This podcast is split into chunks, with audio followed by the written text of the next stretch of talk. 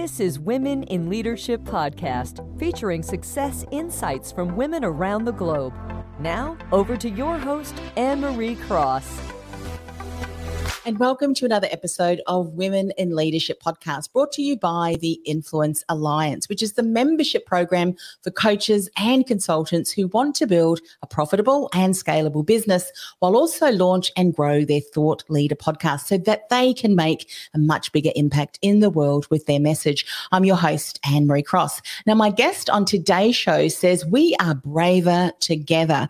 And joining me today is Dr. Jody Carrington. Now, over the past 15 years, Jody has assessed, treated, educated, and empowered some of our most vulnerable and precious souls on the planet. She is a child psychologist by trade, but rarely treats kids. Now, the answer lies, she believes, are in the people who hold them, especially when kids have experienced trauma. That's when they need big people the most. Some of her favorites include educators, parents, first responders, foster parents.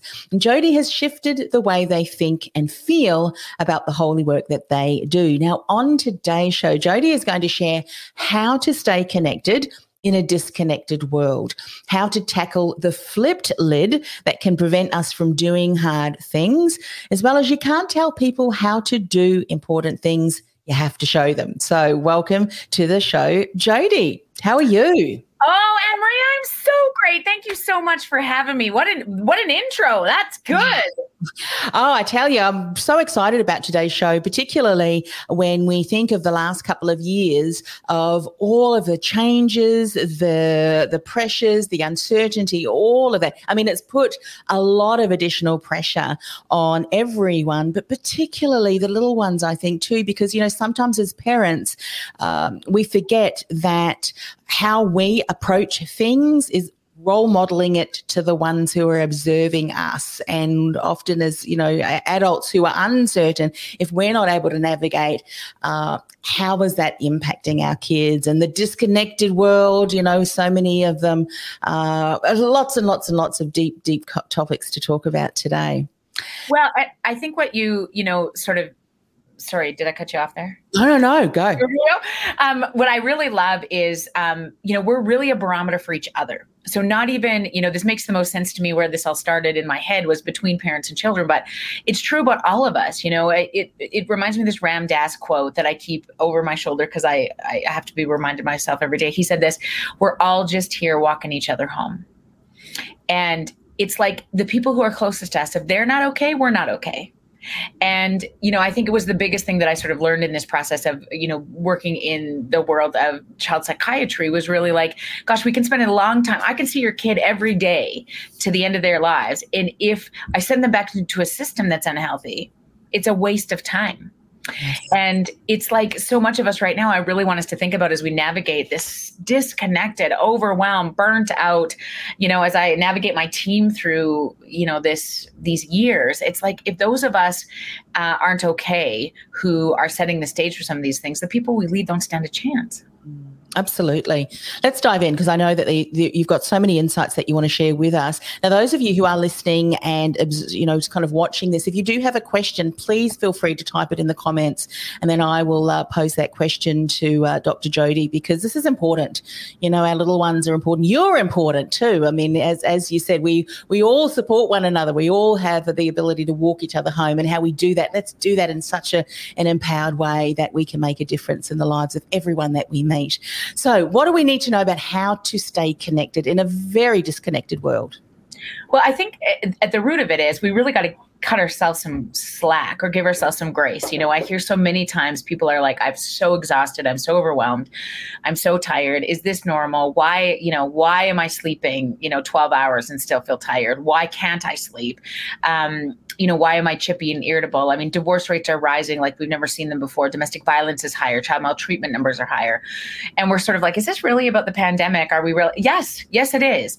When we have been in a disconnected place for so long and where there were cracks before, there'll be crevices now. Yeah. And mm-hmm. so much about this is when we put things under pressure and we have nowhere to refuel, it's it's going to bend and maybe even break.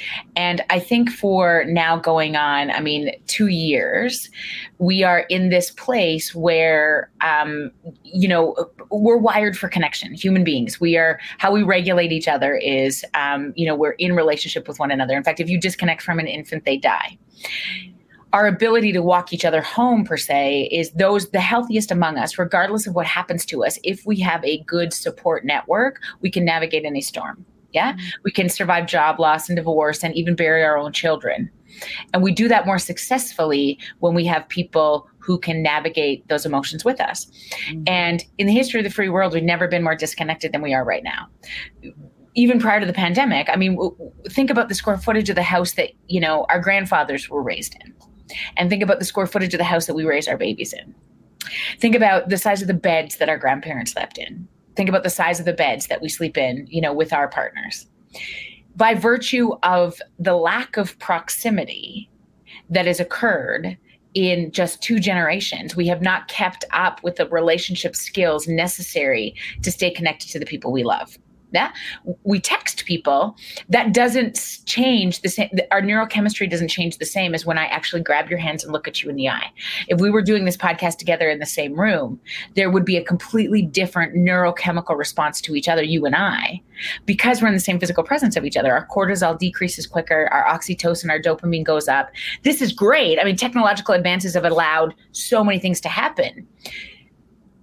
But how we use them becomes critical. And it is safer to do a Zoom call or to text your partner than it is to actually sit down and say, hey, babe, I think we really need to talk about something. And we will take those exit ramps so much more because we don't have the bandwidth that we used to because we're less filled up than we used to. And it gets into this cycle of, and then we introduce COVID, which said, oh, for the physical safety of our globe, we need to disconnect from each other. Okay. Yeah. And we've seen now, you know, almost two years of you know our children and our organizations experiencing this disconnect that really will leave not only a paucity in relationships but really a mental health crisis that is going to really make it more difficult to do the things that we need which is to look at each other again, to sit down comfortably with each other again. So, uh, I mean, my biggest concern right now is the mental health pandemic that's on our hands. And uh, I think for the rest of my life, that will be the thing that um, I talk about because uh, we, we will never automate connections. No, that that's right. And I think what, what you just said, giving ourselves the the, the grace that hey, uh, we yeah, we need to be more aware that that that of the things that are happening, so that we then can provide the environments that we need or surround ourselves with what we need to be able to move forward in the best possible way. What are some ways then that we can do? What are some things that you can see uh, are so important for us to start doing, even if we are still in a situation where we are encouraged not to get it within large groups or, or smaller groups face to face? What are some things we can start doing? Doing? Yeah, I think, you know, so much of the time, you know, there's a sort of a two step process that I think is really important to, to figure out is that we want to fix it all the time, right? So we want to look for strategies and suggestions. I think one of the first things I really think is so critical is just acknowledging um, the space for each other because you know when you're acknowledged you will rise. And so much of the time we just want to fix it. How about we try? Do this. We need to get back on track. We we're worried about outcomes. We're doing okay yeah let's get there. But let's not forget to acknowledge that you, your listeners, have had a lot on their shoulders in these last 24 months. That we've navigated so many things that used to fill up our souls, like funerals and weddings and the birth of the you know babies in our families, uh, holidays, things that you know used to wings with the girls on Wednesday night, uh, you know beers after hockey on Friday. Like we, many of those things have been suspended, and that comes at a cost so let's think about before we ever sort of pressure ourselves to step back in, let's really know that you know, I, I, say this so often, Anne Marie, but I'm so grateful to be alive in this season, as hard as it has been, because it is so easy. You want to know why? The bar is so low. Mm, the mm. bar is so low to just be a good human right now. You give somebody a compliment and they want to make out with you. You know, mm-hmm. I buy somebody's coffee and they're like, oh, thank you. So let's really sort of put this into context as we think about how we you know what is your job in this next season as a human being in this human race? Because we've we we get so lost in this you know can i make a difference? And i'm so exhausted and i can't even look after my own children let alone thinking about higher order functioning like innovation or creativity or something. Our only job the only way i get through every single day these days is is believing that my only job is to do the next best right kind thing. Next best right kind thing that's all I got on my plate any single day. And it's interesting because those are the things that won't only change people's lives, they might save it right now. Yeah. So if you think about the importance of simply this, every time you come to a stop sign or a stop light between now and the end of February, I want you to wave like you're drunk. Uh, I want you to engage with people in your community. Do you know what happens? Can you imagine if you pulled up to a stoplight on your way home or out to get groceries or something today, and the fellow beside you was just Yeah. Like, hey, what? First of all, what happens is we re-engage in that moment. We reconnect because first of all, we got to figure out if he's okay. Yeah. Which means it needs my prefrontal cortex back on track. We're gonna get that lid flipped back on, which means I'm not in my heads of should be, would be, oh my gosh, I'm an idiot, I'm anxious, I'm depressed, I'm whatever those things. I'm gonna be pulled back into that moment the other thing that's really critical about this is when we start to look and see the people in, envir- in our environment, it actually serves us well, regardless of how they respond. So if you think about your, you know, the other thing I want you to do is um, see if you can hand out a compliment once a day, and genuinely feel it. I mean, like there's a difference between like, ah, yeah, I really like your plants to like seriously what is that plant growing in the like i love that that is beautiful what how do we sort of step into that? And and i think it does way more for us than it does for the receiver when we can do it in a place because it it calms our you know our ability to sort of regulate emotion. And then the other thing that i think is so critical is just really not worrying about anybody else other than dropping your shoulders as much as you can. And we often talk about the importance of breath and you know uh, all of those things primarily because when we are in a heightened state of arousal which we have been undoubtedly for 24 months our shoulders are up our breathing is more shallow and we lose access to things like kindness compassion and empathy and so the antidote for me and it's a little reminder i have in my phone it goes off every hour nobody knows what it well except for you now but when it goes off i all i know is i got to do this I just got to drop my shoulders. And every time I get the reminder, guess where my shoulders are? Yeah. Up there. Every time. Every time. And so it's just really this idea that although like so many of us are good at this and we practice, you know, however we try to drink our water and go for a run or be kind to people or all those things in the run of this day because we have so many things on our these days, so many things on our plates, and we have the access to be inundated by everybody else's social media in a heartbeat. Mm. The comparative suffering is on bust most days, every yeah Eh? And so gratitude, just like uh, joy, just like anything you want to get good at, is a practice. So like your golf swing or spirituality or yoga, if you don't practice it, you're not good at it. And really getting reconnected into your body uh, is the thing we're really not good at right now. Yeah. And you know, sometimes the most simplest of things are the most important. And I love the way that you were talking about kind of the compliments and waving at people. You know, the other day, my husband and I went to uh, the, the shops. We thought, well, let's just go and grab something to eat. And we had a meal and it tasted wonderful. It was really nice. And normally I wouldn't do this. I mean, this is just, I would just be thinking about the next thing that I needed to do. And I said, I'm actually going to go up to that person. And I, and I did. I, I said to the two women that were serving, I said, I just wanted to let you know that this is the best meal of, of the dish that I've ever tasted. So thank you very much. Just wanted to let you know. And I just thought, you just don't know. They may have been having a bad day. But how often just a simple thing like that, right? Just make their day. And it made me feel really good too. That I that's what I was going to say. Yeah. I mean, I, I have so many stories like that. Like I, I love, um, there's this time where I was driving down, uh, and, uh, I was stopped at a stoplight and I was thinking about all the 65 things I had to do and why I wasn't home with my kids and like, how am I failing them? And I looked in my rearview mirror at a stoplight and there was this mom, um, in a, in a beat up old minivan and she had a kid, her kid in the front seat looked like he was about 13 and she was dancing Okay. And I don't mean maybe, like, I mean, like, she was, the shoulders were rolling, the hands were going, and she was like shimmying into the steering wheel. And this poor 13 year old kid was mortified. Okay. He's, he had his face pushed up against the, the, the passenger side window. He now, and what's interesting about this guy is he had a helmet on. So there's some kind of developmental delay going on with this babe, but he was very much aware of that his mom was like being ridiculous. And I was so caught up in watching this beautiful display that I missed the light. And so two cars behind us started honking. So I was like, oh shit. And so then I kept going and we went around the corner and I was I was going to this training with a nurse that I had been working with for a long time. And, and I thought to myself, I need to tell her how amazing she is. And so I didn't turn off where I was supposed to. I said to to Melissa, I need to follow her. And she's like, well, what? I said, I, I need to tell her how amazing she is. She said, right now?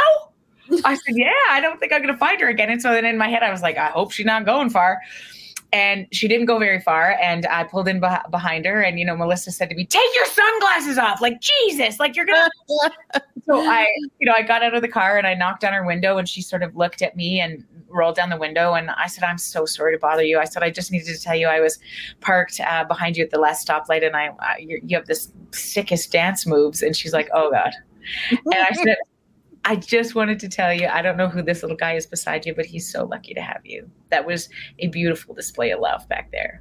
And she looked at me, grabbed my hand, and said, You don't know how much I needed to hear that today. Thank you. And I got back into my car, and as I was backing out, I watched her carry this baby. He's immobile, uh, you know, up the stairs. And I just thought, huh, okay, right? 20 yeah. seconds. 20 seconds. Yeah right? And I just think like we all have the capacity to alter the trajectory of a life and it costs us nothing. Yeah. And in fact, it'll give us so much more. And it's going to require that reconnection piece, that really conscious effort to say, you know, I've got it bad and so does other people, but comparative suffering will get us nowhere. How do we give it away? Yeah. It's the best of our capacity. So important. So, so important. It always has been, but even this isn't new you know? and that's why i'm so glad and that's really what what you're just sharing is really what what what my question was about. What can we start reintroducing and doing that is not focused on outcomes kpis all of those different things but the things that really matter because they could change that compliment, that smile, that wave, you know, could change the trajectory of someone's life because you don't know what's happening and you don't know that that person could have then had another challenge and another challenge. But that, what that wave, that smile, that compliment could be enough for them to to you know say well someone actually saw me. Someone acknowledged me. And it just you just don't know do you no, you don't. And the cool thing about it is that it knows, it pays no mind to race, religion, socioeconomic status, gender identity. Like the more dislike or unalike you are from another, the more powerful it appears to be. Okay, does this make sense? So mm-hmm. I I told the story today because um this is just I don't know how much time we have, but I'm going to tell you the story because it just like is my proudest moment of ever.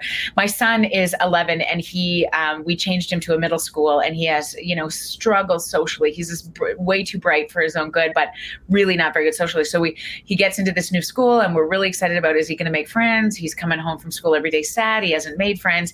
He does things like play his ukulele on the way home, and I'm like, oh Jesus!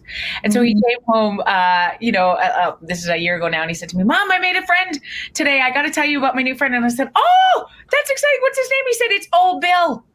I said, Sorry? His name's Old Bill. And I said, well, You have a kid at school named Old Bill? He said, No, no, no. This is this man that I speak to on my way home. He lives in the house beside the path and he's a retired teacher. He's 93. Oh, oh okay. Uh. And so I go to meet old Bill the next day. Asher has been stopping at old Bill's house for the last two weeks. He sits down and explains to me this is old Bill's family. And old Bill says to me, Listen, you need to know that I, I've taught in this community for 40 years. Your son's remarkable. They became best friends over a year. And uh, old Bill uh, passed away on January 6th. And uh, I have never ever seen my son so full of tears, uh, losing his best friend, who's 93 years old, and they had the most in-depth conversations. Uh, you know, we would stop by, and this old guy would, you know, get him an ice cream cone, and they would sit on the deck and talk about everything. Yeah, and it just really reminded me, right? It, it pays no mind, this relationship thing, to anything right? We all need it so desperately in this moment. And so, you know, give it away whenever you can because my goodness, if, if you only knew. Yeah. Oh, brilliant. Love that. Love, love, love that. Let's talk about how to tackle the flipped lid that can prevent us from doing the hard things. What's the flipped lid? Just for those who, uh, let's get on the same page with what, what do you mean by flipped lid? Yeah, I love that. So it's a term by, uh, so I learned it from Dr. Dan Siegel, who's a psychiatrist, who's written amazing things, and he um, really explained the the sort of neurological underpinnings to emotional dysregulation. So I often mm-hmm. say this, as a psychologist, the most important thing we ever need to know is how to stay calm in times of distress, because if you have the skill to regulate emotion, you will do well in this world. Full stop. Mm-hmm. You will do better socially. You will be able to handle hard relationships. You will be able to, you know, do make friends, do well in school to the best of your cognitive ability when you have the ability to stay calm in times of distress. And the only ways way we learn that is in relationship with other people. In fact, when we bring brave babies home from the hospital, the way they communicate is to lose their friggin' minds. They cry. And big people are there to walk them home. We soothe them. Hmm hmm. And the more time we do that to our children, the more they start to learn how to regulate on their own. And by the time we send them to school, they can hold it together for longer periods of time. And our hope is if you have enough big people in your life to teach you those skills, when you grow up, you have enough to be able to teach them to your babies. Yeah. Yes. And part of, you know, obviously what messes that up is trauma and particularly intergenerational trauma and, you know, unprocessed hard stuff. And what is interesting about what Dan Siegel says is that he said, you know, I really want you to think about your brain as um, sort of two parts, you know, like the, the main part of it, which is our limbic system, our brainstem, the very, you know, primitive way that we function, which all mammals share. It's where our fight, flight, and freeze responses live, the very primitive way we regulate emotion, fight, flight, and freeze.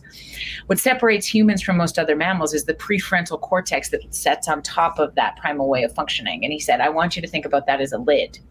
When that lid is on, you have access to everything you've ever learned in your life your language, how to be kind and calm, the middle name of your partner, the PIN number to your bank card. When you are calm, you have access to all of those things.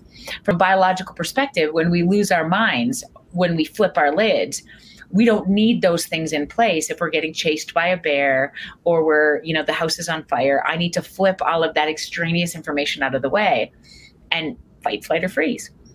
The problem is when we don't learn how to regulate emotion over the course of our life and something distresses us and we just flip our lid, lose our friggin' mind, we get back to fight, flight, and freeze. And so what we think about is when our babies are little, zero to two, they flip their lids all the time because they really need somebody to show them how to regulate so they can start to learn that prefrontal, uh, you know, how to get those skills in their prefrontal cortex if nobody's taught you that enough, or if you haven't had enough people to do that, we grow into adults who just flip our lids, lose our friggin' minds when things get tough.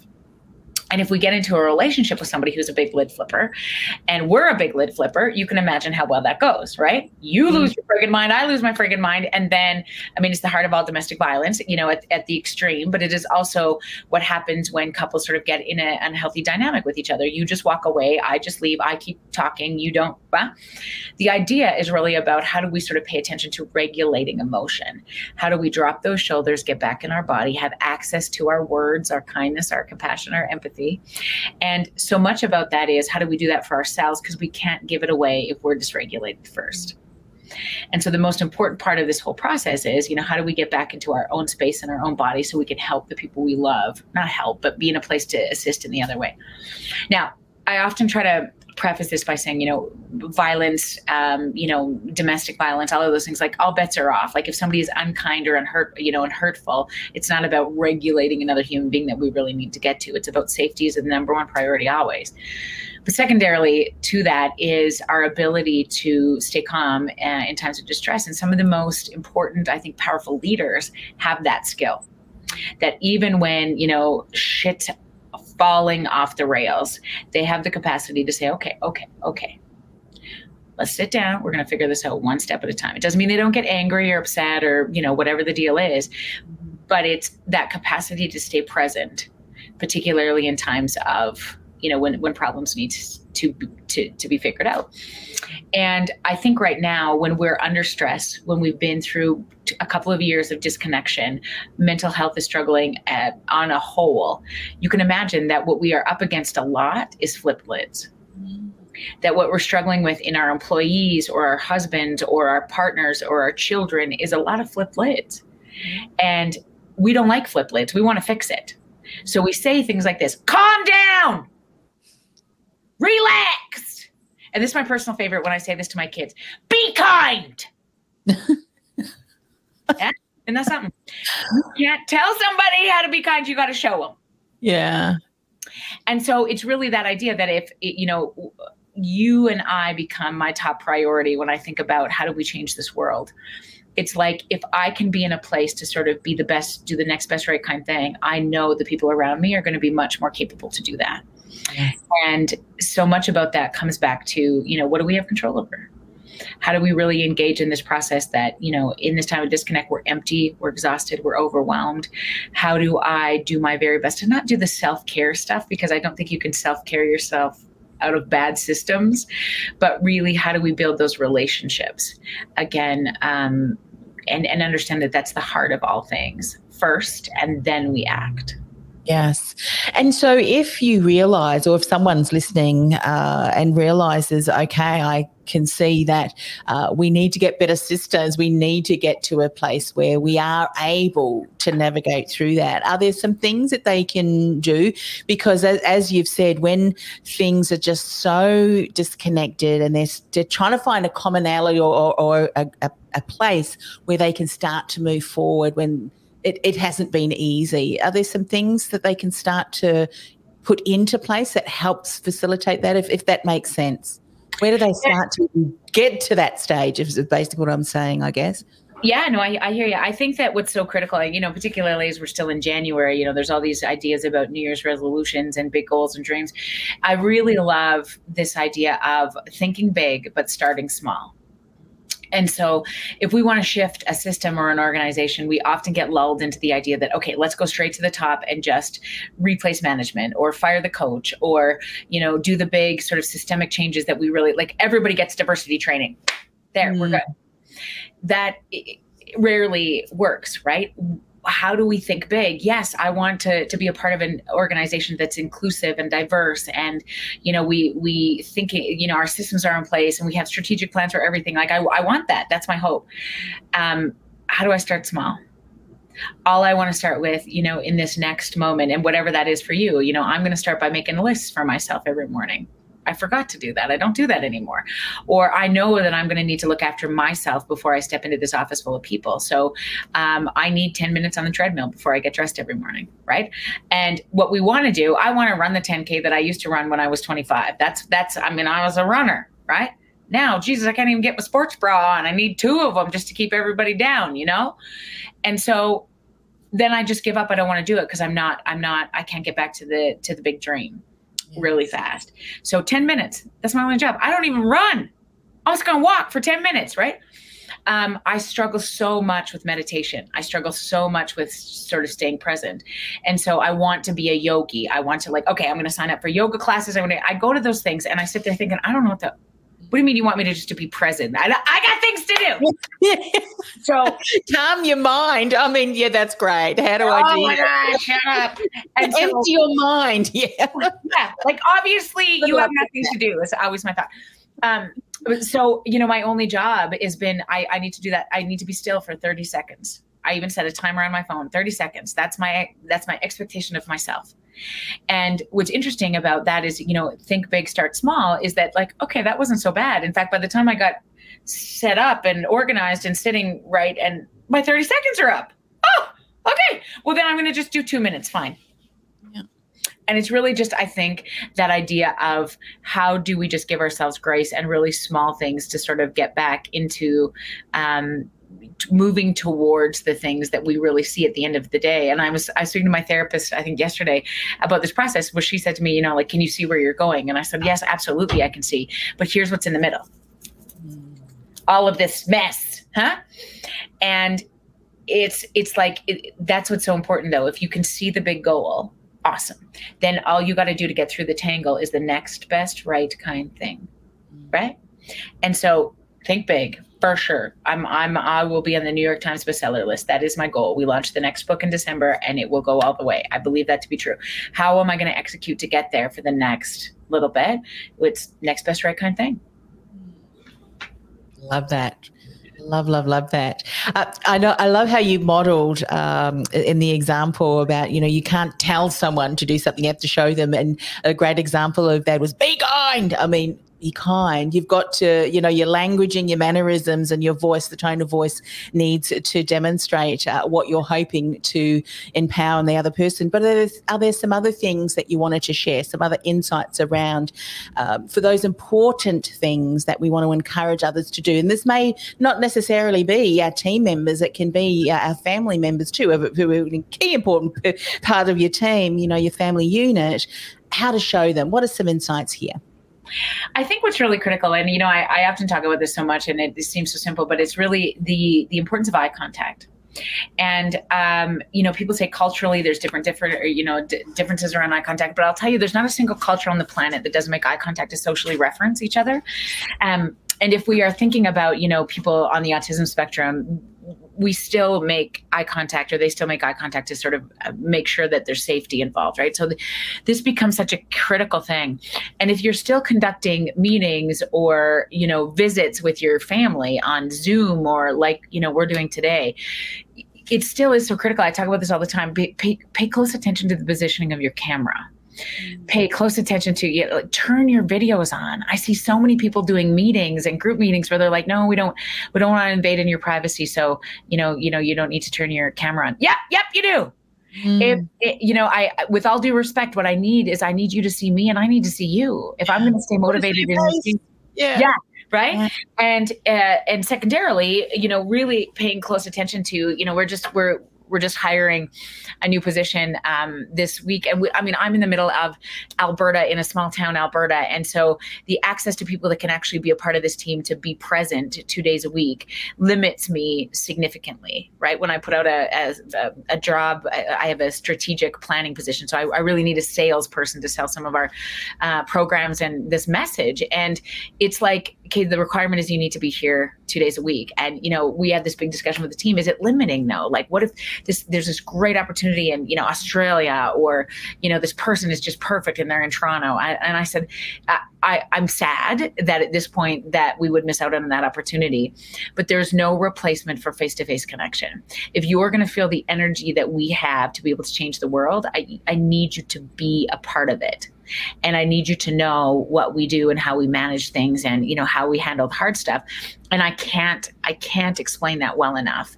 Um, and so if we have the luxury of being in the same place i'm going to take it every single time. Yeah so important. Mm-hmm. so important. And I, I love how you've role modeled that. And and there are things that are just so important. And you've got to draw the line in the sand don't you You've got to yeah. know what it is and say this has to be.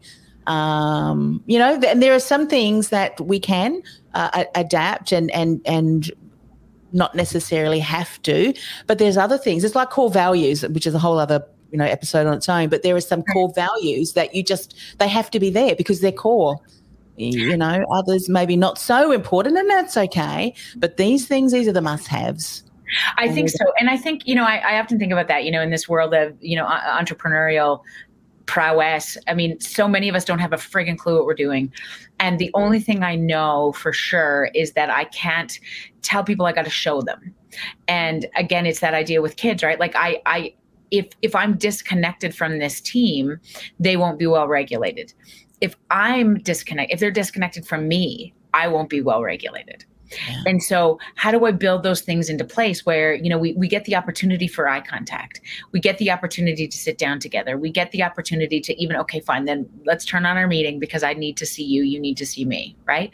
Um, those things become really critical. And and even then, I mean, the the opportunity for disconnect is always there. And, you know, it doesn't always work out well, you know, given people's stories and their experiences. But I think you give yourself a much better bet of getting people motivated and connected when you um, effort to get face to face with them.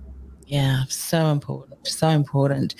I'd love for you to uh, share with uh, our audience how can they find out more about the work that you do, how they can connect with you and your team. What what's the best way? Oh, I would love that. We are, um, uh, the website is drjodycarrington.com. And then um, I'm always on social. So we are uh, big Instagrammers and Facebookers and uh, Twitter, all at drjodycarrington.com. Um, and um, yeah, I mean, I've written a couple of books, and the next book comes out. It's a Harper Collins book. It's it's due out in December. It's called If You Only Knew, uh, and it's really about all the things we talked about today. If we just knew how amazing, how much we mattered to so many, my God, I think we would be so much more yes. available in this world. So I'm I'm so grateful you had me. This was so fun. It was. Thank you so very much for sharing. And I mean, just what you said there, uh, I think is just such a wonderful way to end the show. If we only knew how how much we mattered to others. If you hear of people that I don't think I matter to others, you know, how often people say that in actual fact, you do. Oh, you know, you do. You matter way more to people than you'll ever know. So I cannot wait uh, for that book. So uh, head on over to the website, drjodycarrington.com. And I'm sure that as uh, the publication date nears that, and you've probably got lots of other content and other information across your socials that certainly speak into that as well. So it's been an absolute pleasure and honor to have you on the show today. Thank you so much. Thank you. This podcast is brought to you by theinfluencealliance.com. Want to influence real change with your message by becoming known as a trusted authority in your industry while building a sustainable and scalable business you love? Find out how by accessing our free podcast series at www.theinfluencealliance.com slash podcast series. That's theinfluencealliance.com slash podcast series.